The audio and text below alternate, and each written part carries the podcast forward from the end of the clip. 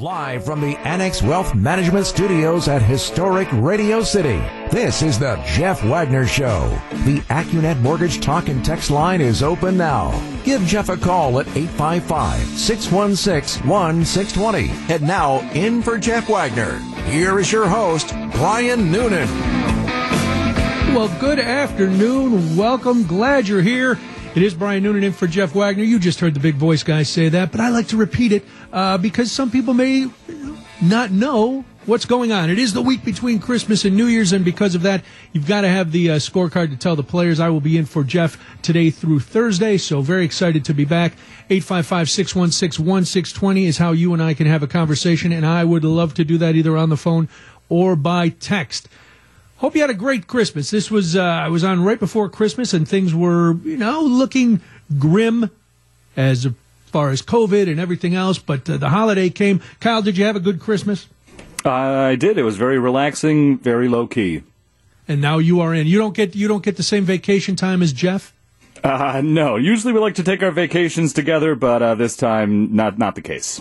While together, like at the same place, you guys go to a resort somewhere. You put exactly on each other. Yeah, yeah. He takes a trip to Europe, and I like to just tag along and hide in a suitcase. Sure. Well, that's how that sounds good. Well, I'm glad you had a nice holiday. It was uh, it was very restful here as well. Very uh, you know low key without uh, you know uh, a lot of people were still trying to see their families, still going to big uh, big gatherings. We'll talk about that in a little bit. But uh, you know, we kept it we kept it very uh, small. Just my wife, daughter, and myself, and the dogs. And we saw my mom briefly on Christmas Eve, and we Facebooked and uh, FaceTimed and texted everybody else. So it was uh, it was very nice. But now we're here, and of course, there was a lot of worry over the weekend. Was the president going to sign the new coronavirus relief bill that had been on his desk that the Congress had been battling over for six months? Drops on the president's desk finally after being approved by both houses. And the president threw the monkey wrench in saying he wanted to change it. He thought it was a disgrace. That is a quote from the president. Didn't want people to just get $600, wanted everybody to get $2,000. Now, the, that sounds great, right? Everybody wants more money. But then the president let it languish for a few days. We know that on uh, the 26th at midnight, going into the 27th, the extended unemployment went away. Now it's going to come back because the president changed his mind. He did sign the bill. This was a huge thing. He uh, he put out a statement after he signed it, and the president said, and I quote: "I am signing this bill to restore unemployment benefits, stop evictions, provide rental assistance, add money for PPP, return our airline workers back to work, add substantially more money for vaccine distribution, and much more." And that is an end quote. Uh, so the bill was also attached, as you know, to the 1.4 trillion dollar spending measure to keep the government running through September because the government was going to shut down today too. So it was a very tense weekend trying to figure out what the president was going to do if we were going to get this money. Well, now he has signed it. So 2.3 trillion dollars in spending and relief packages. It went into law last night. Uh, Democrats are going to introduce a new bill today that will increase the amount of the stimulus checks from 600 to 2,000, which you would think is going to be very easy, right? Because that's what the president wants. Well, the Republicans have been blocking that in the Senate, so who knows? Are they going to back the president today? This is this is going to be interesting to see. The they are supposed to reconvene at two o'clock Eastern time, so one o'clock our time. The vote is supposed to take place about an hour later. It's what they're voting on very, very simply today is a two-page amendment to what the president signed. It is, uh, it was, it's the Cash Act, the Caring for Americans with Supplemental Help Act of 2020. It was introduced by uh, Democratic Representative Richard Neal of Massachusetts. It's just two pages. All it does is amend the stimulus package by replacing the numbers $600 and $1,200 with 2000 and 4000 uh, it only addresses that one issue the one thing that the president said he was going he wanted was the extra $2000 or the extra you know the increase from 600 to 2000 so what do you think is it do you think that this is going to pass? Do you think that we're going to end up with $2000 in stimulus or do you think that we're going to stay at $600 I'm wondering for most of us and people who are struggling with unemployment and uh, all the other things behind on their rents and their mortgage. You know, in, in everyday terms, six hundred dollars that's that's a nice chunk of change. But after nine months, six hundred dollars really is nothing. And I know that sounds it sounds weird to say because if somebody you know if last year at this time somebody had walked up and handed me six hundred dollars, I would have been ecstatic. But if you've been out of work, if you're behind on your rent, if your unemployment is barely helping you make ends meet, and you see numbers from other countries where they've been giving their people all this money, uh, and you go, oh boy, six hundred dollars, okay, thanks, I guess, but what am I going to do with it? Is it going to make any difference in your life? Now, two thousand dollars that might pay, you know, depending on where you live, might pay a couple months' rent. It might, uh, you know, buy groceries for a while and pay some other bills off. It might might give you just some breathing room, as opposed to this. And now that the unemployment, the extended unemployment is back, people can breathe a little bit of a sigh of relief. But are we going to be able to breathe a huge sigh of relief come later this afternoon? And the other thing I want to ask you is if the president had really wanted this $2,000 for everybody, the hardworking Americans that he said he wanted $2,000 for, which I, I think is I think is wonderful. You know, I don't agree with much that the president does, but I agreed with this. My problem is why didn't you do it sooner? And if you really wanted it, is it better to just sign this bill to avoid a shutdown and to get people a little something? Or if this is what you really wanted, should you have pushed a little harder? 855 616 1620 is the AccuNet Mortgage Talk and Text line. I want to hear from you on 620 WTMJ. Jeff Wagner on WTMJ. Brian Noonan in for Jeff this week. We're talking about the $2.3 trillion coronavirus relief and uh, government funding bill that was signed by the president last night, meaning that there is at this point a $600 stimulus check coming to most Americans. Uh, we'll get into everything that's in the bill, but I'm wondering from you at 855 616 1620. They're saying now, listen, the Democrats are going to come in today to the House. They're going to push for that $2,000 that the president had said he wants, even though the Republicans in the Senate have been fighting that $2,000 for months. Is $600 going to make a difference in your life? And should the White House, if they really wanted that $2,000, push harder or is it better that the bill just got signed uh, to avoid a shutdown? From the 262, since last March, I was forced out of business after 40 years. I'm 56 years old. I'm broke. I need help. I used the first stimulus to pay my house payments, uh, foreclosure, and utilities. I'm still trying to reinvent myself. I really could use that $2,000. Yeah, I, you know, I think the 2000 is is a is a number that can actually make a difference. Six hundred dollars, most most people can't pay their rent or their mortgage with six hundred dollars. Um, it's not going to be that much of a supplement to uh, whatever unemployment they were getting. Mike is in Illinois. Hi, Mike. Welcome to WTMJ. Good afternoon. So, what do you think? Well, first of all, uh, answering a couple of your questions. Um, just like you said, everyone would like more money. Um, I will take the six hundred dollars. Um, I received the first stimulus, you know, uh, and as everyone else did, even though I was working, so it was obviously just a boon for me, as well as the six hundred would be. Um, I don't think the president could do too much, considering he lost the election. Republicans, did, I don't feel that they thought they had to really listen to him. So they really, even if he would have tried to push it, I don't think it would have fallen. On, it would have fallen on deaf ears, I believe. Yeah, it's hard to say because the reports have come out that he pretty much stayed out of stayed out of the negotiations, and that uh, everybody everybody thought that when Mnuchin and the rest of the team was making the deal that they were speaking for the president. So I think what happened the other day when he came out with this pronouncement that he wanted the 2000 uh, threw everybody for a loop. Yeah, as he's done for the last four years. But honestly, even if he was trying to push it, after he lost the election, I honestly don't think that many would have listened to him either way. Yeah, I don't know, Mike. I appreciate the call. Thanks a lot. It seems like there's a lot of a lot of senators, a lot of Republicans across the country who are still listening to the president because they know he's going to wield some sort of power when he's uh, when he's out of office. Uh, like Senator Toomey said on Sunday, why would you send four thousand dollars for a couple that made six figures that don't need it? Send it to the people that are not working and need the money, not to the people that are still working and need it uh, need the income level. We made the income level way too high. That is from Jeff.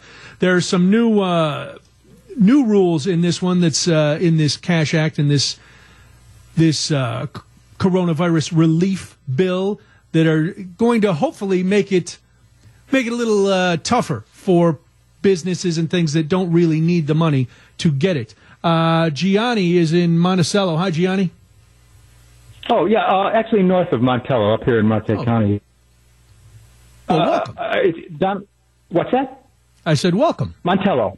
Montello. Hey, yeah, um, and well, well uh, you'll be on the show all week, I think, when Jeff is out. Yes, sir. Hey, uh, I think it's a great move uh, by by the president. Um, we haven't had a. He's a great politician. We haven't had a a, poli- a smooth politician like that since uh, Dick Nixon and, and Spiro Agnew. So um, I, I think he, he calls for higher. Um, he calls for a higher allotment to Americans, considerably higher, two thousand bucks. That's that's a, that's a lot, and uh, he calls for reducing the foreign aid. So you know he's he's getting this right out of his playbook, and I, I think it's uh, you know he, I, I'm wondering where he learned his chops because um, I think it's a great move, and he he will go down uh, as, as his final couple of weeks saying that he doesn't want foreign aid to go out, and he wants Americans to get uh, a substantial stimulus check. But we didn't. He, everybody knew it wouldn't go through because it wouldn't pass the Senate. But you know, it, it is he is a uh, wonderful, great politician. You know. Well, it seems it's a and Gianni, thank you for the call. Seems like uh, you know a well played publicity move. It's it you know the president could go out saying, "Well, listen, I tried to get more money for the American people. I said we shouldn't be doing all this. I'm going to send a redlined uh, version of this back." Well, the redlined version really doesn't mean anything because he's already signed it. So unless the uh, unless they amend it to up the payment from 600 to 2000 you know, nothing really got accomplished other than the president now can say, well, I tried. I tried to get more money. Even though if you look at it, you go, well, you could have tried a long time ago. 855-616-1620, the Accunet Mortgage Talk and Text line. When we come back, we'll talk a little bit about what is in this, when you can expect your stimulus checks, and I want to hear from you on the Accunet Mortgage Talk and Text line. Do you think that Congress will up this stimulus check that you are going to get from 600 to 2000 and if not is 600 going to make a big difference in your life we'll talk about all of it with you on WTMJ This is Jeff Wagner on WTMJ. Brian Noonan in for Jeff this week he is on vacation as he should be it's the holidays uh, all right, we've been talking about this uh, coronavirus relief bill that passed uh, $2.3 trillion. The president signed it last night. Uh, there's talk that they are the Congress is going in today. The House is going to vote at three o'clock Eastern if they are going to amend this and raise the stimulus payment from six hundred to two thousand dollars per person, as the president has said he wanted. We will see if that goes through. Uh, it doesn't look like it because that has been one of the one of the major stumbling blocks with Republicans in the Senate uh, from the for the last six months going over this. But now it's going to be interesting to see if they will either stand with the president or stand against the president because if you're running for reelection somewhere down the line and the big thing is hey you voted against helping your constituents that's going to be a tough road to hoe. A lot of people don't uh, don't agree. 855-616-1620, the Accunet Mortgage Talk and Text line from the 262. We don't even have this money to spend. People are so short-sighted. They don't understand this will absolutely mess up our economy in the next five to ten years. And that may be, but if you're really hurting, it's hard to it's hard to see the long term. You know, this is a it's a short term answer. If if I don't have money to pay my rent, if I don't have money to feed my kids, I don't care what's going to happen in 10 years. I'm I want to know what's going to happen in 10 days. So there's things we we just have to look at. From the 414, 600 is plenty. It goes to every member of the household. This country is going bankrupt fast. We will destroy the lives of our children and grandchildren. Uh, from the 920, those who need it should get it, but I'm receiving a pension from one of the top retirement funds in the country and don't need it. I'm more worried about the debt we are incurring as a country. How are we ever going to get out of the uh, hole we're digging? Help those who lost jobs and businesses, but don't just parcel it out to everyone. Um, the media keeps on saying only 600 stimulus if you have a family of four, 2,400. It goes up if you have children under 17. It's not not necessarily. You don't. It's not for everybody in the in the family. Here's what you, individuals who make up to seventy five thousand dollars. This is all based on your 2019 taxes, by the way. So, if you and your spouse, you or your partner, uh, make up to seventy five thousand, you are going to, or, or you're a couple that earns up to one hundred and fifty thousand, you're going to get twelve hundred dollars. Filers listed as head of household and who earned 112,500 or less are also going to get 600. Families will receive an additional $600 uh, for each dependent under 18 in the household. So if you have two kids, that's another 1200 Okay. Um, so if your income tax qualifies you for a larger benefit than your 2019 filing, the difference in payment can be claimed on tax returns filed next year. The program structured similarly to that of the one in uh, the spring. You're supposed to get your money maybe as soon as next week, they're saying. You don't have to sign up, as you know. Uh, if you filed taxes for 2019, your total is based on your adjusted gross income, so that's how they're going to figure out how much uh, you are going to get. Now, if you're a college student, there's been some talk about that. It depends on whether you're claimed as a dependent by your parents. If so, you are not eligible. But if you are independent of your family and have been filing tax returns, you might be eligible. But that is going to be that is going to be a little crazy because our daughter, who is filing was filing well in 18 she was still under our taxes. So in 18 she didn't get a stimulus check. She didn't get one in the spring and we didn't get the 500 for her. But now because she filed again independently in 19. We'll see if she gets it now that she's out of college. Um, no big eligibility changes from the one in the spring, so that's what you have to look forward to. I want to talk to you if you have been dealing with unemployment here in Wisconsin since this started. Things are things have been horrible. The governor has made some uh, promises about fixing that. We're going to get into that on the other side of the news, which comes your way right now because it is 1230. You're listening to Jeff Wagner on WTMJ.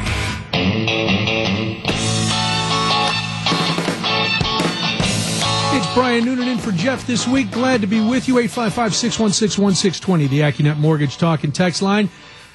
Governor Evers gave an extensive interview to the Journal Sentinel the other day and talked about all kinds of different things, one of them being the state's workforce agency and the problem that Wisconsinites have been having getting unemployment. One of the big things in this $2.3 trillion uh, relief bill that the president signed last night is extending the extended unemployment benefits for people whose normal unemployment weeks have expired. It is now, it was set to end on the 26th. Now it's going to March 15th. So that is good news for the almost 14 million people in America who are on unemployment right now because of the pandemic. If you are a Wisconsinite who has been trying to get unemployment for the past nine months, I would love to hear your story because when when you hear the governor talk about this and when you read the stories, it is a nightmare. Now, Wisconsin is not alone in the amount of trouble people are having getting their unemployment. Friends of mine in Illinois uh, some got very lucky and they got their unemployment right away the minute they filed. Others, it's been months and months. We see stories from all over the country where, you know, because of rules that have been put in over the years, it's been tougher and tougher, as it should be. You shouldn't just be able to waltz in. But, you know, now that so many millions of us are trying to get some unemployment benefits, these systems are overwhelmed. So, besides saying that the uh, that he is going to extend the statewide face mask mandate to help contain the spread of the virus, uh, also saying that uh, the governor saying that he will likely veto any new legislation that would place stricter rules on voting. He's considering asking state lawmakers to legalize recreational marijuana. One of the big things that the governor talked about during this interview was unemployment. He says that he thinks the administration can clear by the 1st of January, which is Friday, a backlog of thousands of unresolved unemployment claims. They've been at the workforce agency for months, uh, some leading to horrible, horrible decisions. People having to decide what are you going to do? Are you going to pay rent? Are you going to buy food? What are you going to do? So Wisconsin dealt, you know, you know what we've been dealing with, the pandemic, the unemployment. Uh, unbelievable. The, the, pandemic killing almost 5,000 Wisconsinites. Uh, now the state is trying to balance a budget with a lot less money. All of this is going on. The governor was asked if he owes an apology to the thousands of Wisconsinites who struggled for months to get the workforce agency to give them a resolution on their unemployment claims uh, or even answer the phone the governor, no surprise, blamed Republicans. Quote, I certainly apologize that they are going through this, but to some extent it is due to the fact that claimants are not meeting some of the criteria that were set out over the years when people were trying to scale back on unemployment insurance. End quote. If you've been trying to do this, what are you running up against? Because it's got to be terrifying, frustrating to just know, listen, I've I've worked, I've paid in, I'm I'm eligible. My family needs this, and yet I can't get through. And why why do we think that it's going to be done by Friday? Well, I'll tell you what they're saying. We'll see. Over the years, this is the governor again, quote, over the years, the Republicans have made it much more difficult to put many more and put many more hoops to move through. That said, the types of delays we saw are unacceptable, and I think we're in a better place to get that done. Well, how are they in this better place? You may be wondering. How can I, you know, I've been waiting for six months. I've been waiting for nine months. I've been waiting for two months. How, why should I believe that by Friday, oh, everything's going to be hunky dory? Well, uh, in September, the secretary was fired. Caleb Frostman fired. Uh, after an audit showed the agency answered less than 1% of phone calls for help. Unacceptable. So the interim secretary, uh, Amy Pechacek, has, and I'm sure I'm mispronouncing that name, has contracted with Google to help clear the backlog. Uh, there's claims of about 20,000 people left, which is down from nearly 100,000 a few months ago. So they've still got 20,000 claims to get done by Friday.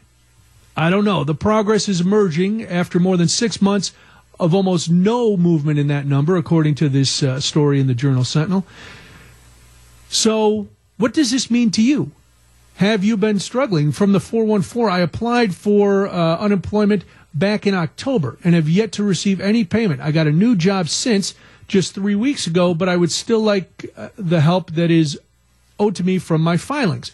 Once I get it, it'll be only uh, the regular weekly amounts. Back in October, November, there was no bonus money. It's not much. Is the new stimulus retroactive for the $300? My account shows I'm eligible, but it still says I'm pending. I don't think I don't think the extended money uh, if you were unless you had unless you had used all your weeks, if your normal state benefits had expired, that's when the supplemental 300 went into effect. So I don't think you're going to be able to go back uh, retroactively. Um, Explain to me how the Republicans had anything to do with the dysfunction of the Wisconsin government giving out unemployment checks. That lands on the governor, nobody else. I'm just I'm just reiterating what the governor said. I am not I am not agreeing with him. I am just telling you what the governor said.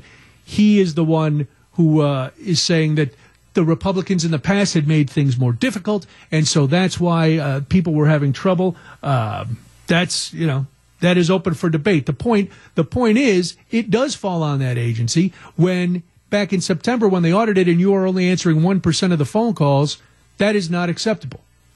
If you don't have the personnel to staff that office, once you saw this was coming and by September you knew this had been coming for 6 months, you got to you got to get in there and fix it. Now, it seems like this uh, partnership with Google may be working. I do want to hear from you again. Tell us tell us your unemployment horror stories. 855-616-1620. We'll get uh, to more of you and a little more of this on the other side. It's WTMJ. This is Jeff Wagner on WTMJ. Brian Noonan in for Jeff. We are talking about the governor's statement that uh, we need to uh, we need to get this unemployment fixed. He's he's blaming the Republican legislature for that. Uh, some callers have agreed with him on the AccuNet Mortgage Talk and Text line. Mark says uh, it's absurd to blame the Democratic governor for restrictions put in place by Republicans. Hopefully, uh, the Google partnership helps to clear up this mess. And uh, as I mentioned before, the Google partnership is working to to some extent. They are uh, there's 20,000 people left. That's down from nearly 100,000 claims, which uh, just a few months ago took those six months to get any sort of movement. Now uh, the uh, the partnership with Google is going to stay, even though the governor is saying that he expects the backlog of unemployment claims to be taken care of by Friday. The Google partnership is going to stay in effect until lawmakers approve funding for a new unemployment system. Uh, to quote the governor, the governor rather, that just gets us to a point. We have to continue to use the system we are stuck with for some time.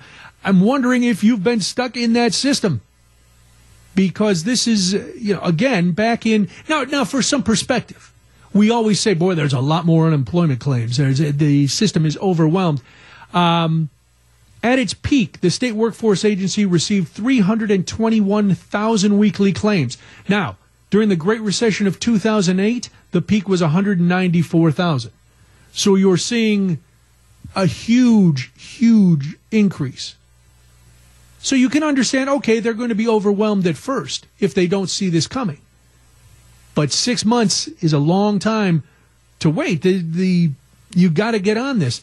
Uh, from the 414, I applied the Monday after Thanksgiving, got an email, got a mail response on Wednesday.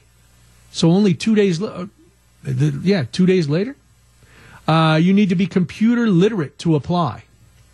Okay, I don't. Uh, usually, it is very. De- if you've never done it before, if you've never had to file for unemployment before, it is a little bit daunting. You just really need to take your time.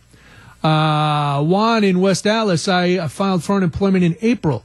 I didn't get a payment until August. I had to personally reach out to my state senator and assemblyman to get my case expedited. Absolutely disgraceful of a job on DWD's part. And I've heard that story before from uh, from other people who are saying, "Listen, we we had to really had to go through all kinds of extraordinary measures.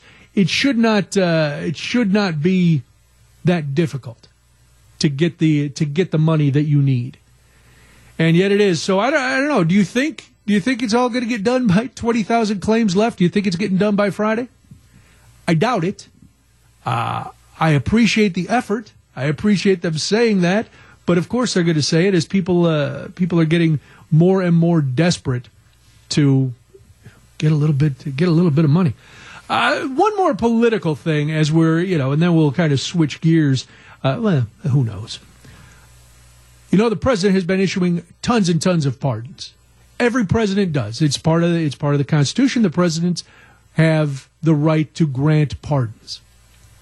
But a couple of uh, GOP senators and a lot of people in the public are starting to wonder if the current president is overstepping a little bit, which is nothing new. The, you know, people have been wondering if the pre- the current president is overstepping things uh, forever.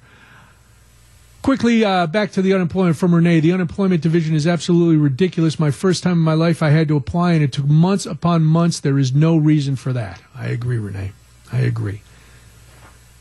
So, a GOP senator, Patrick Toomey from Pennsylvania, said Sunday that President Trump's pardons for Roger Stone, Paul Manafort, and other loyalists convicted of various crimes were legal and constitutional, but, quote, a misuse of power. Hmm. What do you think about that? He was on Fox News Sunday. He said that he disagreed with uh, Trump's use of a pardon in some cases. Now, he said in the case of Michael Flynn, he thought that was fine. It was a legitimate pardon because the prosecution was an abuse of power. He said, quote, I don't think Michael Flynn ever committed a crime. But he went on in some other cases. I mean, my goodness, we have a tax fraud, bank fraud, witness tampering, obstruction of justice. But because they were close to the president, they got pardoned, the senator asked. Uh, it is legal, it is constitutional, but I think it is a misuse of power. What do you think of that? Now, granted, we we know that every president, Republican and Democrat, on the way out has issued a lot of pardons. Usually, they're for crimes that people, nonviolent crimes that people have served a lot of time for. Uh, these seemed much more politically based than pardons I remember in recent history. And if we don't, if if the guidelines aren't spelled out so specifically, well, the president can do whatever he wants. I tend to agree with uh, Senator Toomey that these are that is a misuse, you know. But what do you what do you think? 855-616-1620, the Accunet Mortgage Talk and Text line. Um, explain to me how the Republicans had anything to do with the dysfunction of the Wisconsin government giving out unemployment checks uh, that lands on the governor. Yeah, I that would I was using the governor's words. I was using the governor's words. Uh, he said, you know, quote again. I'm quoting the governor. Over the years, the Republicans have made it much more difficult and put many more hoops to move through. That said, the types of delays we saw are unacceptable, and I think we're in a better place to get it done. Uh, he said, I certainly apologize that they're going through this, but to some extent, it is due to the fact that claimants are not meeting some of the criteria that were set out over the years when people were trying to scale back on unemployment insurance. Again, that is the governor. You would have to ask the governor what he meant. You know, I'm not, you know, I don't know all the machinations of years and years of trying to change unemployment benefits. But that's what the governor's saying. Either way, it falls on that department and it falls on the administration to get those checks out. You know, if if these are the rules, if these are the guidelines, you have to be ready to take care of that. All right, we're going to take a quick break. When we come back, we will talk about the pardons. Do you think this is a law that needs to be changed? Should the president, every president, have this unlimited pardoning power? Or does what's happening now with the current president show that, you know what, maybe we need to look at this and change it up a little bit? 855 616 1620, the Accunet Mortgage Talk and Text line. We'll hear from you next on WTMJ.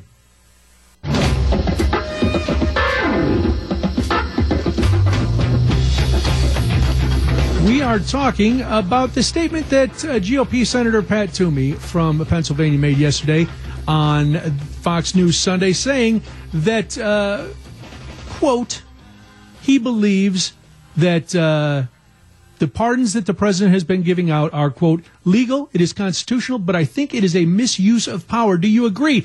This is something that has been debated since the Constitution was written. Uh, in 1788, George Mason, on the, uh, on the floor of the Virginia Ratifying Convention, was troubled by what he thought was the convention's failure to understand that the president of the United States might not, always be someone of sound character and high intelligence.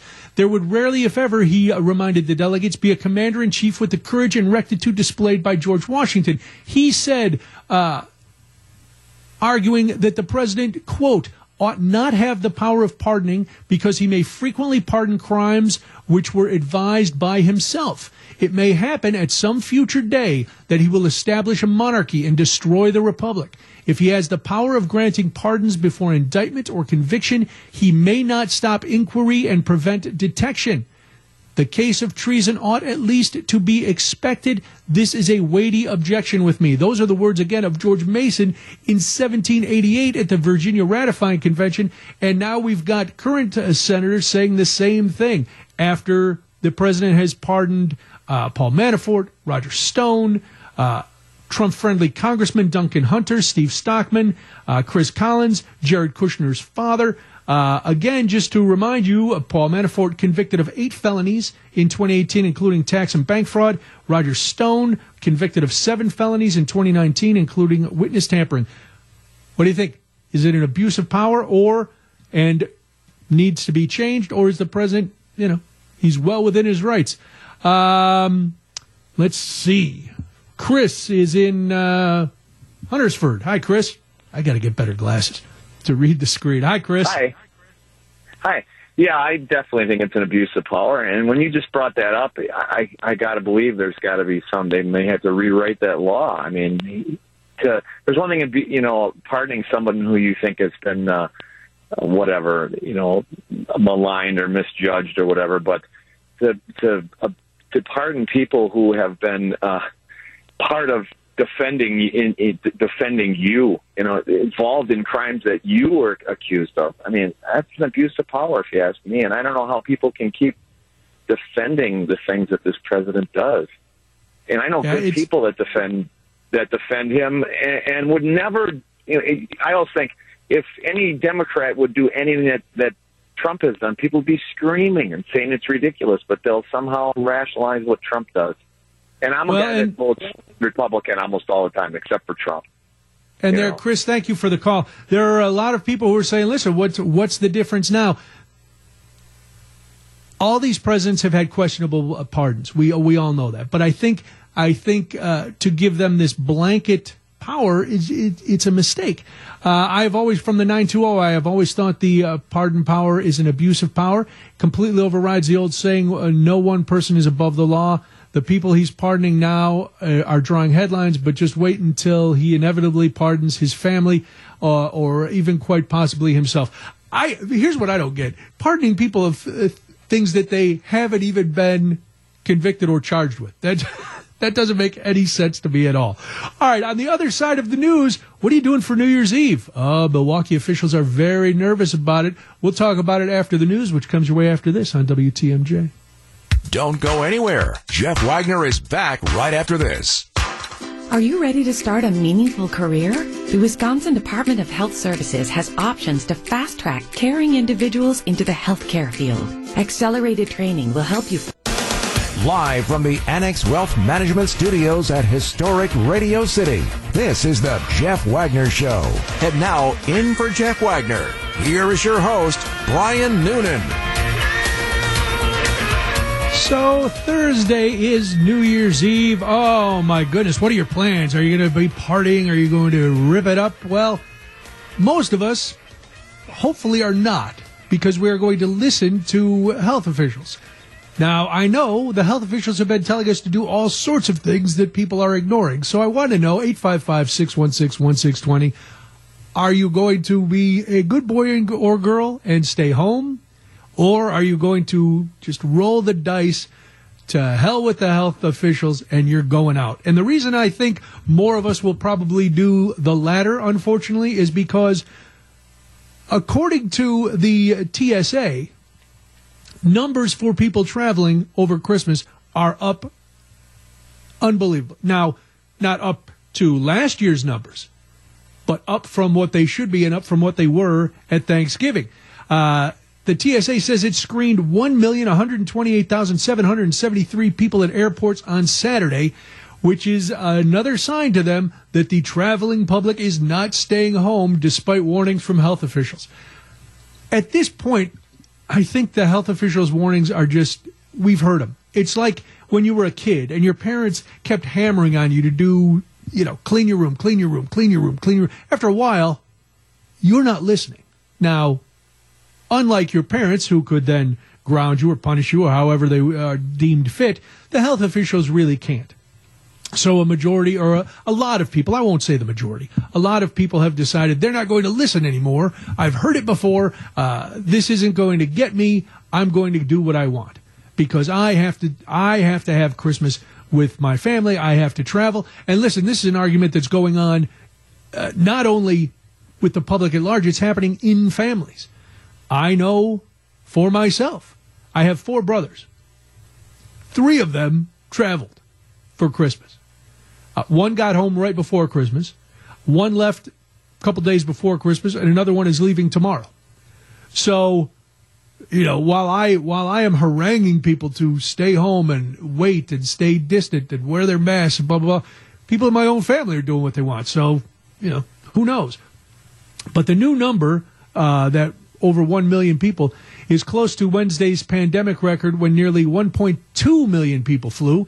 It represents the third busiest day of U.S. air travel since it cratered in March when this all started. Saturday's TF- TSA traffic was only about 45% of the day after Christmas last year, but it sure shows that people are really, really traveling. It's uh, air travel spiked over the past six weeks. The previous pandemic record before Wednesday was set the Sunday after Thanksgiving.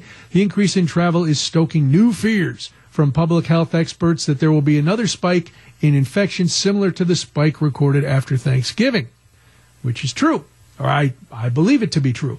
The uptick also comes as executives from several airlines look to bring back thousands of workers who were furloughed in the fall because of the depressed travel numbers. So, that's that's the big picture. That's nationwide. All these people are traveling. Wisconsin is a microcosm of that. People are going all over, and Milwaukee officials are very, very nervous about what is going to happen. Uh, some text rolling in at 855 616 1620, the Accunet Mortgage Talk and Text line. I want to hear what you plan on doing, and if you are just tired of hearing from the health experts, you know what they're telling you, you are deciding either to follow it or flaunt it. You don't know. Jeff from Fox Point. Hi, Brian. My New Year's Eve will likely consist of watching one of my favorite bands, dot, dot, dot, on a Blu ray in my apartment. Very good. So, Jeff, staying home, staying socially distant. From the 414, uh, we are having a large party. Everyone assumes the risk, everyone is over it. We aren't living in fear. See, that, that's, that statement, and this is not, you know, you do what you want, but that, that old trope, living in fear, is, I think, lazy and erroneous. Uh, you're not living in fear if you choose to protect yourself and others. You are being cautious. There is a big difference.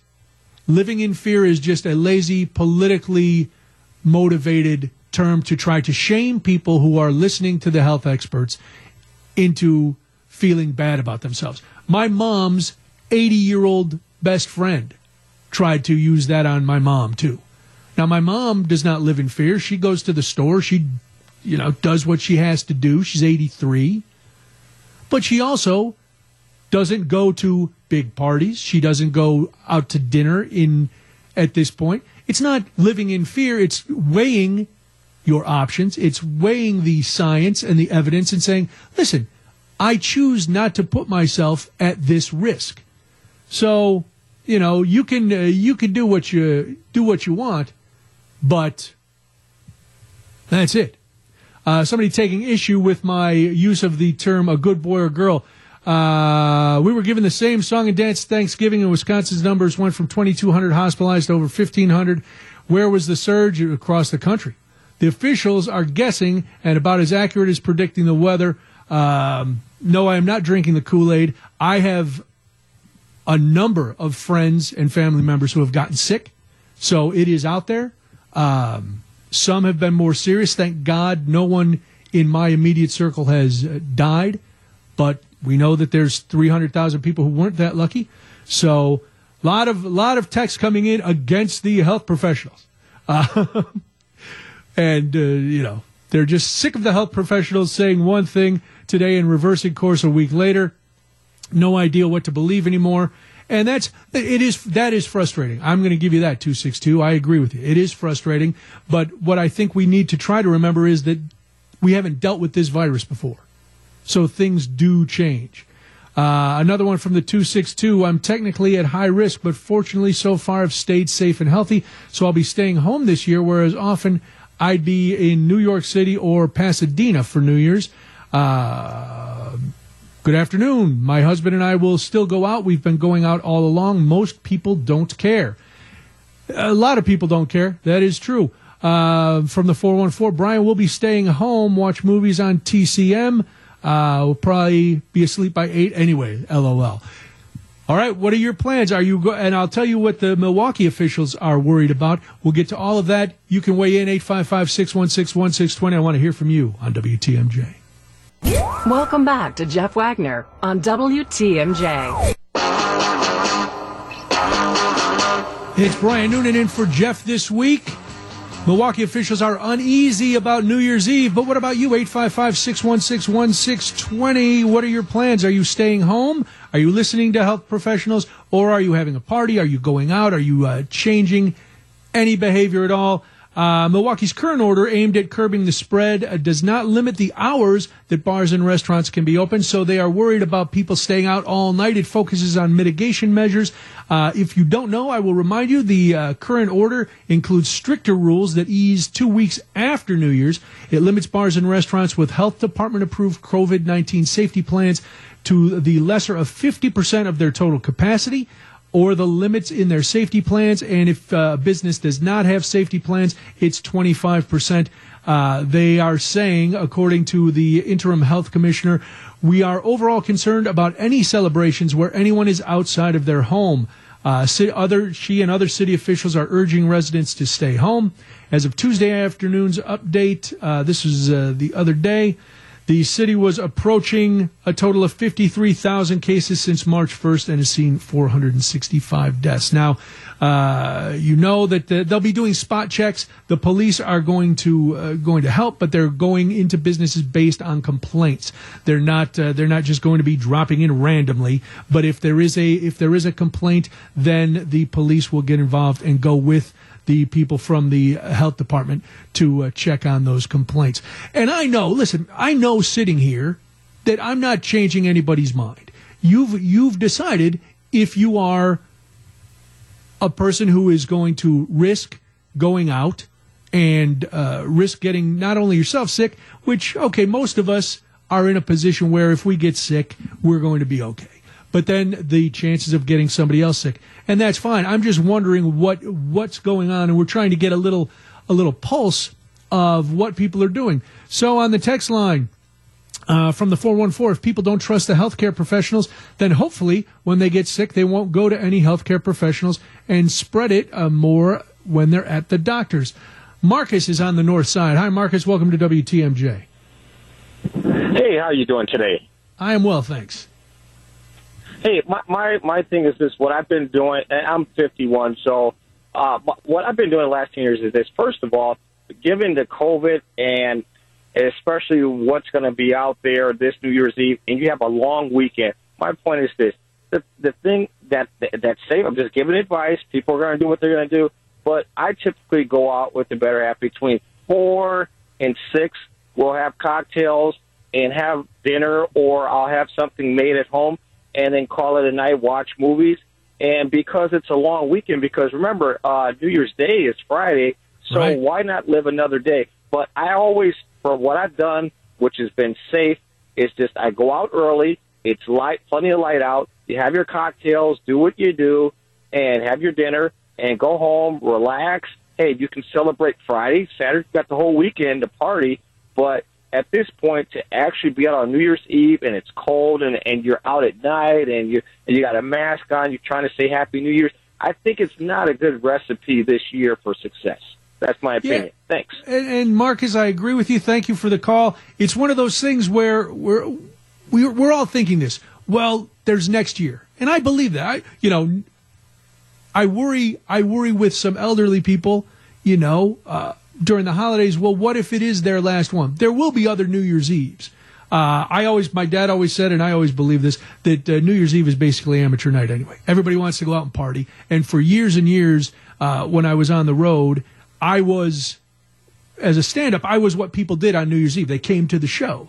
So once I was uh, not doing that as much, I realized, man, I just, it doesn't, doesn't make any sense to go out to a big thing. You know, maybe we'll have a, you know, in years past, a couple friends over to the house. This year we're not. This year it's just going to be us. Um, note that, uh, let's see, we'll get to some more of your texts. Let's take a quick break. We'll get to some more of your texts because there's a lot coming in on this, what you're planning on doing. Uh, for New Year's Eve because Milwaukee officials very uneasy about what's going to happen. People are uh, going, they're traveling, they're doing basically disregarding what the health officials are saying for whatever reason. So I'm just trying to figure out where we stand here uh, in Milwaukee and in Wisconsin and what's going to happen Thursday night. 855 616 1620. Join the conversation on WTMJ. Jeff Wagner on WTMJ. Lots of responses to uh, what you're doing on New Year's Eve. Milwaukee officials coming out saying they're really worried that people are going to stay out all night. They're not going to social distance. They're, uh, that businesses may or may not adhere to the uh, the current order that's going on out there. Police saying they're not just going to drop into businesses, but if there are complaints, they will accompany health department uh, people to these businesses to check things out. 855-616-1620, the Accunet Mortgage Talk and Text line. Uh, let's get to some of these texts because it's all over the board from the 414. I guess I do live in fear, the fear of giving my elderly mom the virus. Stay home. There is always next year. Uh, 180 degrees from that from the 262. We have not changed anything from Thanksgiving to Christmas or New Year's Eve.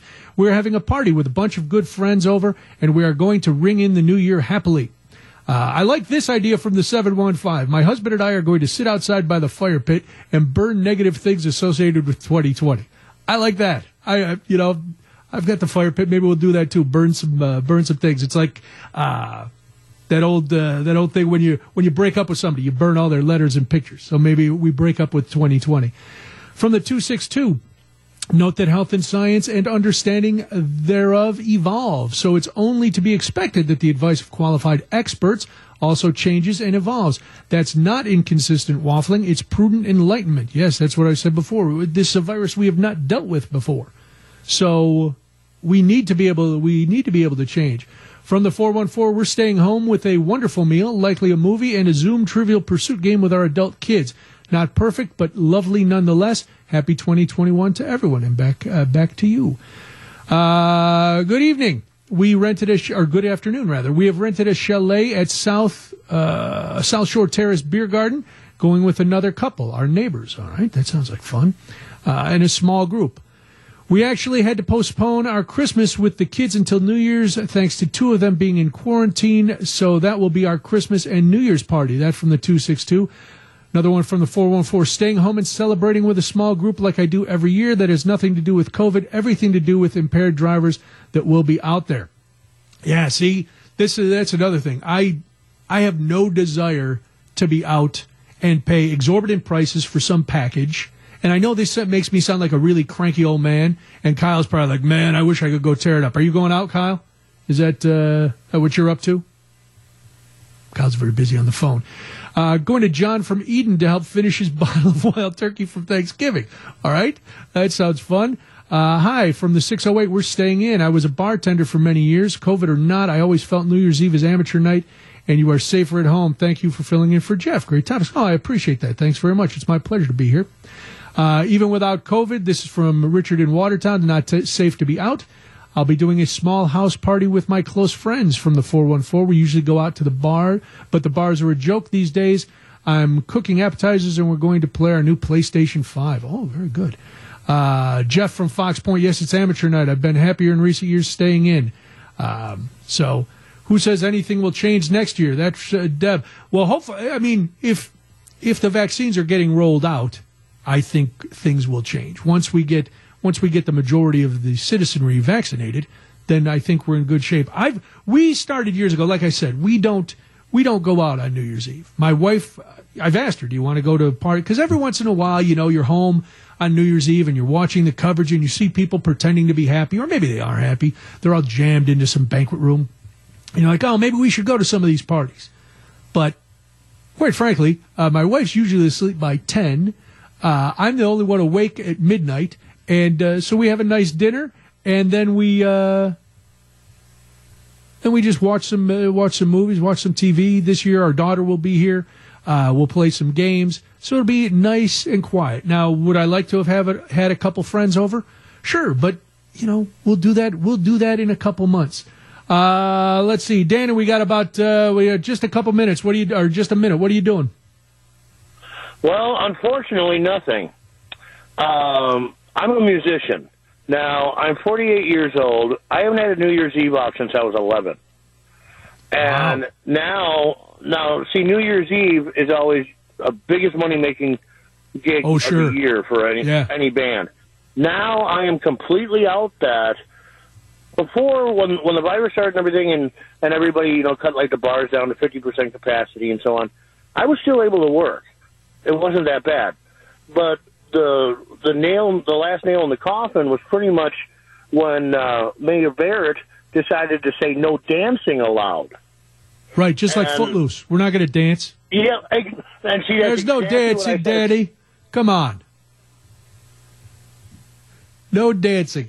Uh, Daddy, I got to get to the news. Thanks for the call. Enjoy your first New Year's Eve off. You might uh, you might grow to like it. You won't you won't like not having the cash, but uh, you might enjoy relaxing a little bit. I appreciate the call.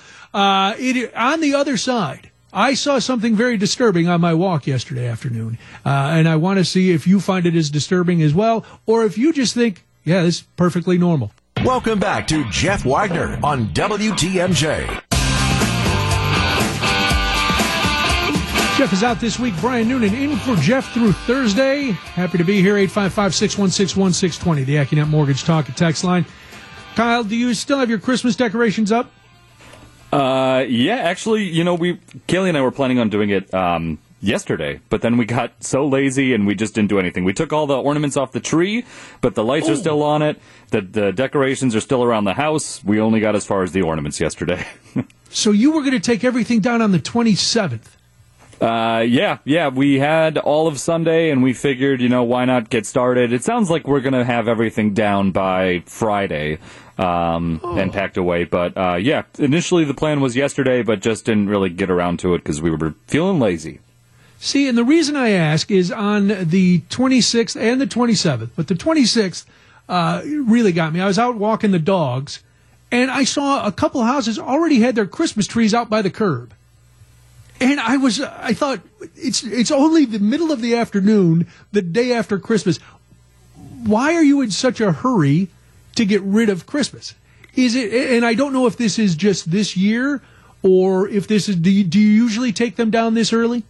Uh, yeah, usually by, by New Year's we have it down and everything packed away, um, but certainly not the day after. I, although I think I can identify with anybody just trying to move on from anything that has happened this year.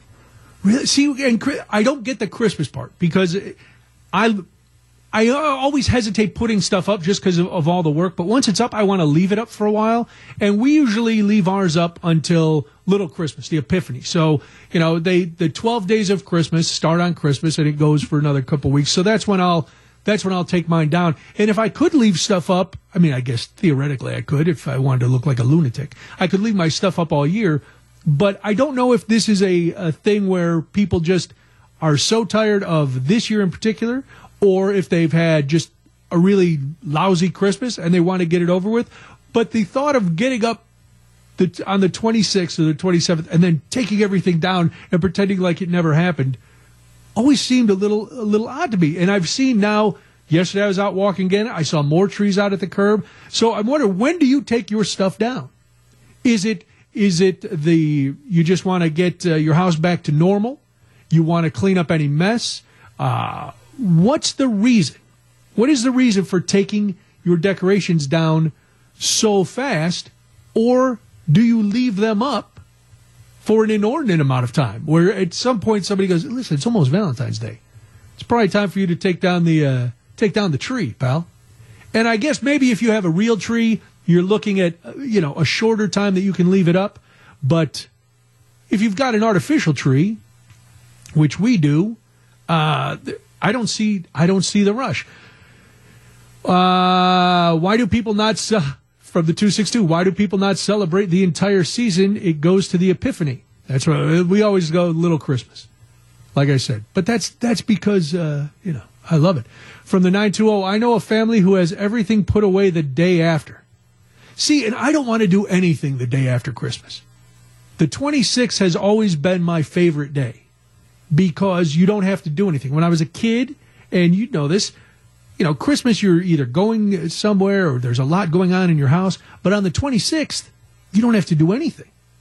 So I always loved the tw- the thought of getting up on the 26th and having to do all that work, tearing stuff down. Oh my goodness! Um, from the 920, we do it after New Year's. From the 414, they may not have a water container for the base of the tree. Yeah, but if they've had the tree up this long, when they put it up the night before, put it up on Christmas Eve, and then take it down the day after, I don't think there's a stand that doesn't uh, that doesn't have a place for your water.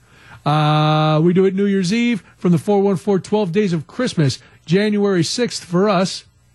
Uh, James says it's crazy. Leave the Christmas stuff through January. What a waste. Thanks.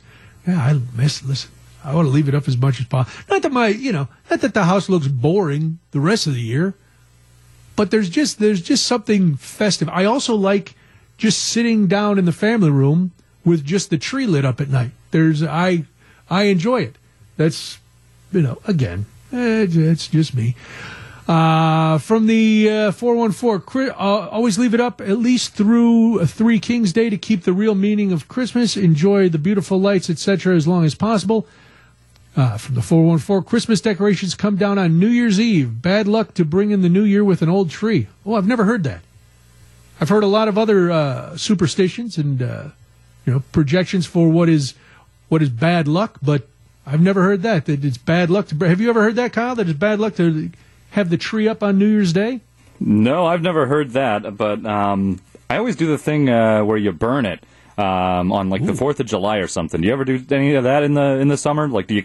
I know you said no. you have a fake one, but you know, you see, that was something that my parents always enjoyed. Uh, I mean, it's dangerous. You definitely need to know what you're doing because at that point, you know, the it's it's timber, so it'll light up sure. super quick, uh, and it does eventually just become this huge fireball depending on the size of, of your tree. But um, yeah, that was always one of the big exciting things for us in the summer. Is like, ooh, we get to burn the Christmas tree today. Oh, now see, that sounds fun. That's something to look forward to. Yeah, it's. De- I like that. It is kind of fun, and it is. Uh, I mean, we my parents uh, since then I mean we haven't done it in probably two or three years because they got a, a, a, very nice artificial tree now um, but that was always the one thing where it was like okay we're gonna burn the tree today and it's and, but again you, you really you really got to know what you're doing because if you just light it up and you're around anything that can be lit on fire it will it's light going. up as well yeah I see you just crouched down as a little kid, rubbing your hands together. We're burning the tree. We're burning the tree. We're burning the tree. Fire! Fire! Fire! yeah, pretty much. Uh, yeah, I was a I was a little firebug when I was a kid. Very nice. Yeah, I, that that's uh, now. See, I would I could get behind that. And listen, even if you took it down a few weeks into into January, you still have a time for it to dry out. Uh, a couple more texts. We take ours down Christmas Day. We have a fireplace, and it's for safety. Um, up the day after Thanksgiving, down yesterday, a full month from the 262. We keep our trees up and our lights outside until after the Super Bowl. Wow, there you go. Uh, James says just trying to get through the winter, leave up as long as possible. Yeah, I think this year it's nice to have a little. Uh, that's why people I think were decorating early too, because they were able to. Uh, bring a little enjoyment. You can keep texting in your answers. We've uh, we're going to take a quick break, and then Jennifer Aniston is in big trouble. Could it be much ado about nothing? Yeah, probably. We'll talk about it on WTMJ. Welcome back to Jeff Wagner on WTMJ.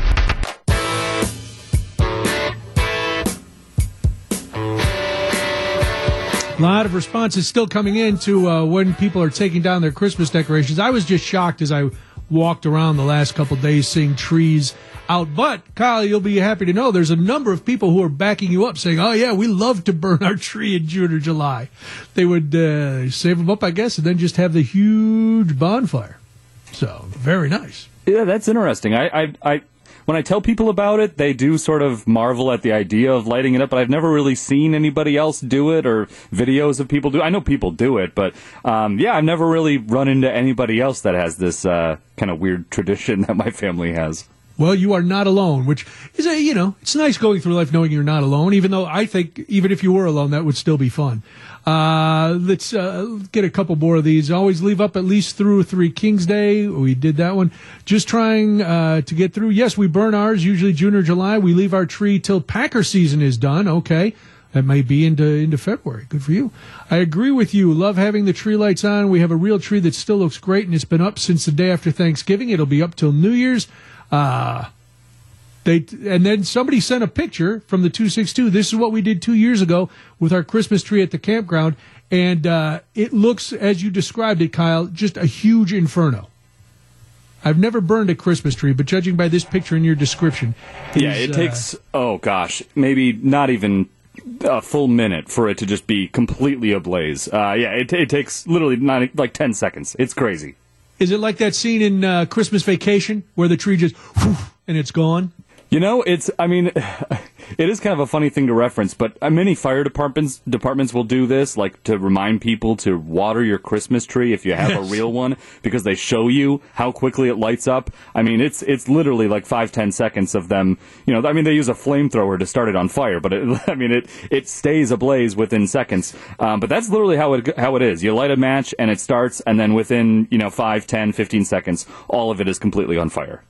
I think I may have to drive around, and if somebody's got their tree on the curb, just drag it, leave it back here till it dries out, and try this in the summer. Yeah, But I- knowing my luck, I'll set the deck on fire, I'll set the house on fire, the neighbors on fire, myself on fire. Yes, safety first. But yeah, hide it behind the garage and save it for a fun summer day. Oh my goodness! Yeah. So another one, uh, fragrant bonfire in the late spring. So we cut up uh, we cut up the tree about one to two weeks after New Year's and look forward to the fragrant bonfire. All right, I'm gonna. I, if it's on the curb, it's not stealing, right? If somebody's thrown out their tree, I'm not gonna get uh, not gonna get busted for some sort of grand larceny, am I? I think you're fine. I mean, if I, whenever I'm driving down the street and someone leaves something on the curb, that's free for the taking, as far as I'm concerned.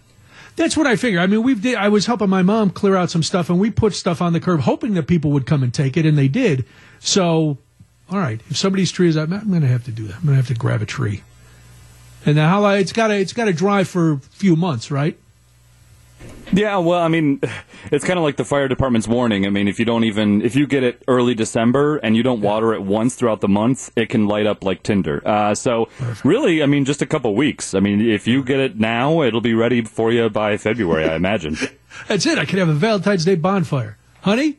This stolen Christmas tree is going to be your Valentine's gift. I'm going to set it on fire. She'll love it. She's going to uh, donate to clubs, then use that use in lake roads. Oh, I know you can do that too. All right, Jennifer Aniston is in trouble. What did Jennifer? What did America's sweetheart do that could possibly get her in trouble? I don't. I didn't know there was anything. I thought she was above reproach, but apparently she is. Uh, she is not. Now, in the past, Jennifer Aniston has been very diligent about telling people to wear masks and be careful and to protect themselves from the coronavirus. But she had the audacity to post a picture of a Christmas ornament that she hung on her tree that uh, said "Our first pandemic," and people went nuts. Because on the social on social media that's what you're supposed to do. You're just supposed to go nuts. There's no room for rational conversation. It's just people having little conniptions. So she shared a photo of a wood carved ornament with her 36 million instagram followers. Wow that's a lot. Um, some fans pointed out that the ornament trivializes the tremendous amount of loss and pain as well as unprecedented challenges. It's a christmas ornament friends. Again, it just says our first pandemic 2020. Other users said uh, very, were very sarcastic. Cheers to our first pandemic where millions of people died. Let's celebrate that on a Christmas ornament. All right. Can we can we just look at this for a minute and take a step back and relax? It is a Christmas ornament commemorating the pandemic.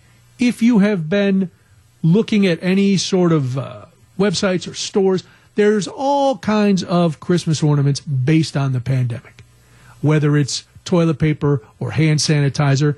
I bought one that looks like an old fashioned Santa head, and he's wearing a mask. Now, does that mean that I am trivial, trivializing the pandemic? Trivial, trivializing? Why can't I say trivializing? Uh, the loss of life or the struggles that everybody's going through, my own house included? No, it's a way to just remember what a crazy, crazy year and a crazy time we're going through. Now, some people did jump to her defense on Twitter, saying uh, that she was simply using the ornament to reflect on a memorable year in her life. Yes. So, is she being disrespectful? Does Jennifer Aniston deserve our scorn? I, I got to tell you, Kyle, that's a sentence I never thought I would say on the radio. Does Jennifer Aniston deserve our scorn?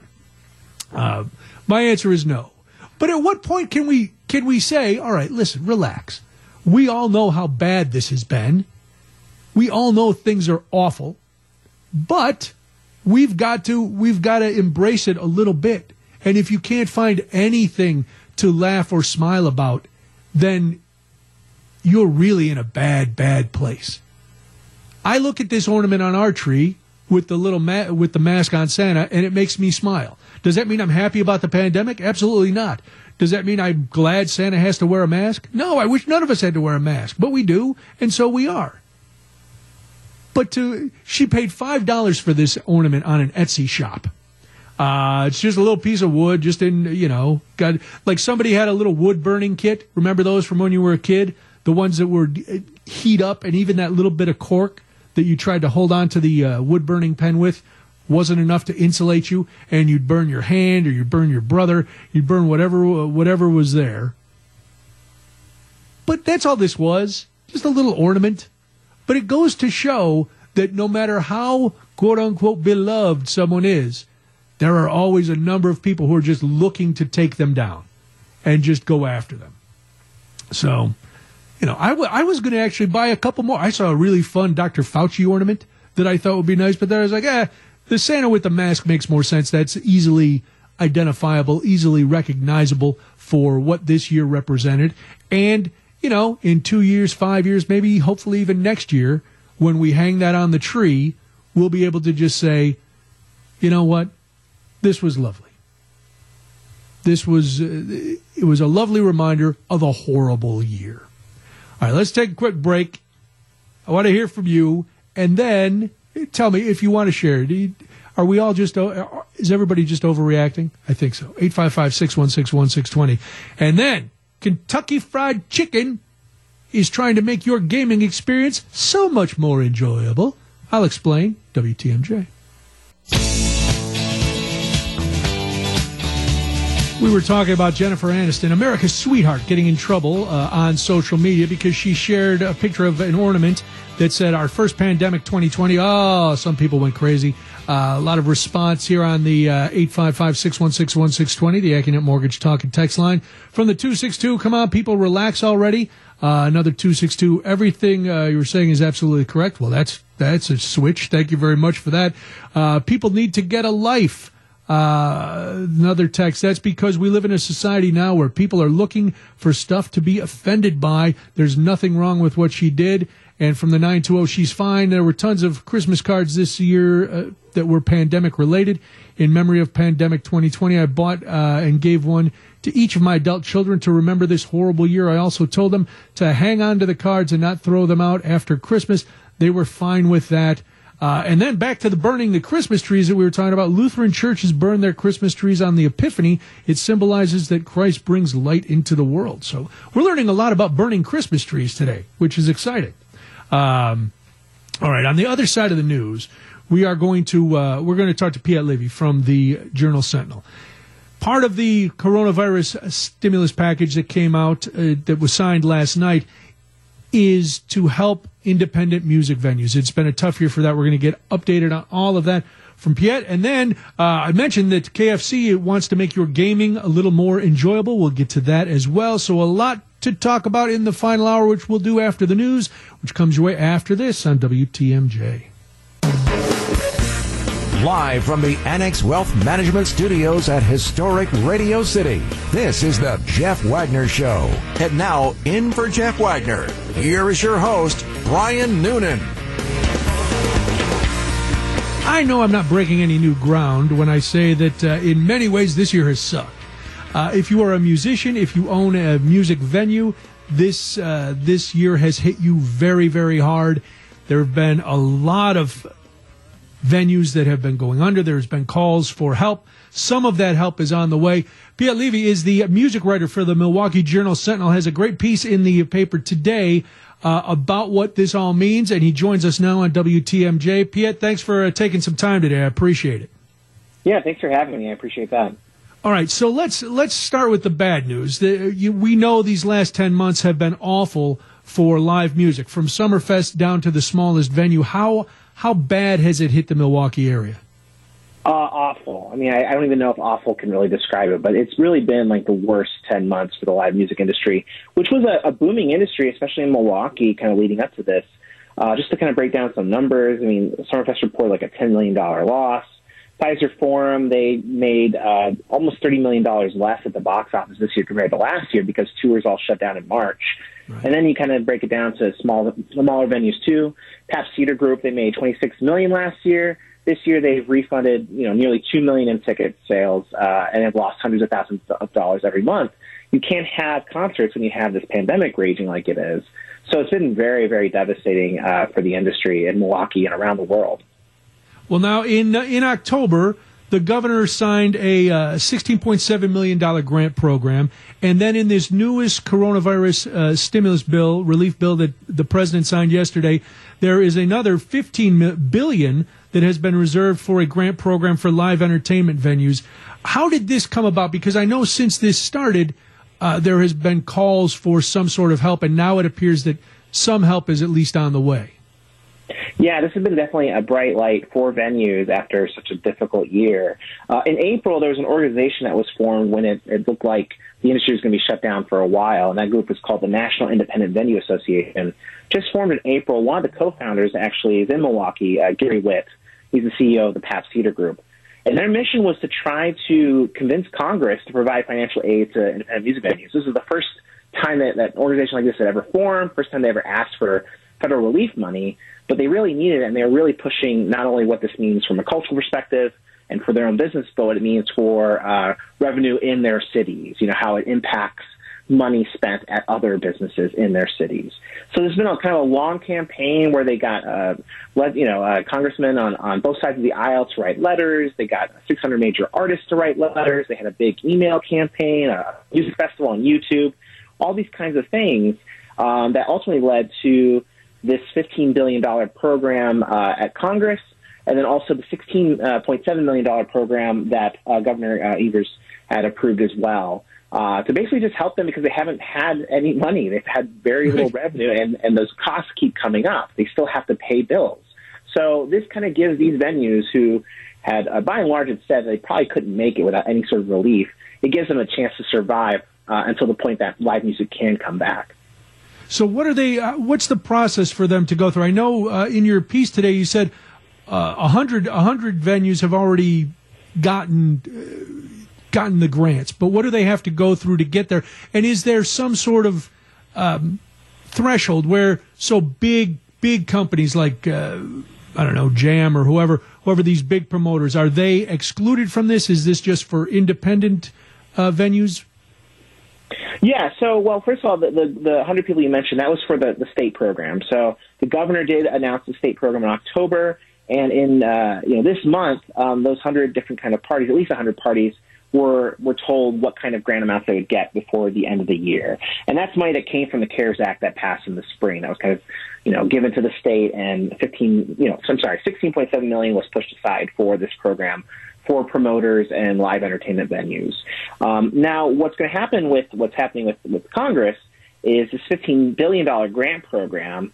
Uh, how that'll work is that those that apply who are eligible, they'll be able to get like 45% of their uh, 2019 gross revenue with a cap of $10 million. Uh, and those that lost more than 90% of the revenue this year uh, will get priority access for review and for distribution and they're going to and the the bill sets aside two billion specifically for really small businesses, mm-hmm. businesses with fewer than 50 employees, but also has language in there that prevents like a, a big corporation like Live Nation from trying to get some grants for their venues. Um, Live Nation was able to get money through the state program uh, for Alpine Valley Music Theater in East Troy. So through that, they were able to get some money there. But in terms of what's coming from on the federal level, they're not going to be able to get any money from this relief bill. Well, that's, I mean, that, that was one of the complaints with other parts of uh, the various bills that have uh, been passed before or that came out in the spring that companies that didn't really need it were getting all this money. So it's, uh, I think it's very important that they are really starting to, uh, to focus this. And these, as you said, these little venues are not, uh, you know, they're in tr- trouble. Six of six uh, venues in Milwaukee alone have closed for good, right? Yeah, six have closed permanently. Uh, Fire and Water, the Underground Collaborative, Up and Under, River West Public House Cooperative, Walker's Point Music Hall, and Captain Pabst Pilot House. I mean, all those places had live music and really relied on live music to drive people in. But but again, you can't really have people getting together when this Right. when this pandemic is going on. I mean, I spoke uh, in this story at JS Online. I spoke to Scott Leslie. He's the co-president of FPC Live. Uh, they're based in Mass, and they're one of the largest concert promoters in the world. And, and Live Nation does have a majority stake in them, but they are still an independent company. But he made a, a strong case that you know the live entertainment business, out of all the businesses, it's probably the worst that's been affected by this pandemic because you know restaurants can still do some carryout orders. I mean, they've obviously been devastating for restaurants, but they can still do something with carryout orders or with uh, sports leagues. You know, uh, the, the Bucks can still play even if they're not playing with an audience live there. They still get deals, you know, TV deal revenue. Um, so there's still other ways to make money, and for for live entertainment venues. Uh, there's not really many options. You can kind of push merch, or the Rave, for instance, has been like auctioning off posters. Um, you can do live stream concerts, but there's a lot of live stream concerts out there, and they're not really making a lot of money for people to kind of sit at, on their computer and watch a live stream show. Um, so there's just not really much of a way for them to make money. That's why these bills, these grants through these two different bills, are so important. Uh, Piet Levy is my guest. We're talking music and the future of the live music industry, uh, based on the fact that the part of the relief package was uh, 15 billion reserved for grant programs for live entertainment. Let's talk about what. We'll take a quick break, and then when we come back, how the music industry has been trying to negotiate and where you think it's going to go as we get into the spring, the summer, and the fall. We'll do all of that. And if you have any questions, uh, 855 616 1620, the Accunet Mortgage Talk and Text line. It's WTMJ. This is Jeff Wagner on WTMJ. Brian Noonan in for Jeff, and we're talking live music. I know we haven't really been able to see any uh, for the last 10 months. Piet Levy is the music writer for the Milwaukee Journal Sentinel. Great piece today, uh, jsonline.com. Wisconsin venues get a lifeline, but the question questions remain about live music's return. And Piet, that's what I, want to talk to you about. Now, granted, this is all, you know, theorizing, but let's look. How did the, we saw a number of parking lot concerts throughout the, uh, the summer and fall. How did those go, and do you think they're going to continue as we go? I mean, it's hard to be outside in this kind of weather. Yeah, it's hard to be outside right now, so I don't think we're going to see much of anything for a bit. There were some of those. You saw some of them, uh, you know, nationally in, in Milwaukee, for instance. There's kind of a bigger one with uh, Christian Act for King and Country that was at the State Fair Park in September. Um, obviously, right now, there's the, the since then the crisis in Wisconsin has gotten much worse, including the field hospital there. Uh, and then there was a you know a series of shows in Grafton as well uh, this summer that had some noted names. Um, you know, I, I, generally you heard this is kind of like a stopgap measure that some people in the industry did. There's not a ton of money to be involved in it, but there's a little bit of money, a little bit of work, and that's kind of why it's, it's happened and been able to continue.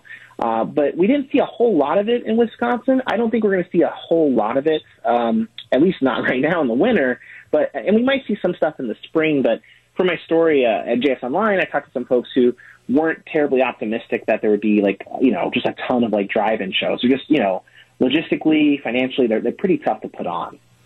Now let's let's talk about some of the bigger shows. That we know that you know once March happened, there were a lot of big concerts that were scheduled for town. A lot of those got rescheduled for early spring. The way things are going, that prob- those probably aren't going to happen again. They'd have to be rescheduled, don't you think? I think so. Yeah, that hasn't been officially announced, but basically, what you're hearing from people in the industry that I talked to for my story, and then people have just been saying in general in the industry, if you've read other uh, articles on this, is that uh, the hope is that by summer, uh, you know, the, the president of Live Nation, for instance, did a CNBC interview saying that by the summer, their hope is that you know outdoor concerts can kind of be back to scale to some degree in the United States, uh, outdoor amphitheater shows, maybe festivals, things like that. I mean, the, the public's not going to really be able to get access to the vaccine, the general public, until Right. April, is what you know people, experts have been saying, and then it's going to take some time for uh, that herd immunity to ramp up. Um, Anthony Fauci's talked about like hoping for kind of a 75 to 85 percent vaccination rate um, to try to achieve that. So it's just it's, it's it's a big question mark still. But the hope in the industry is that by summer, you know, since the the coronavirus is not as as great of a concern, although it's still a concern in crowds, but not as great of a concern outside versus inside, is that there can be some outdoor concerts kind of start to come back this summer.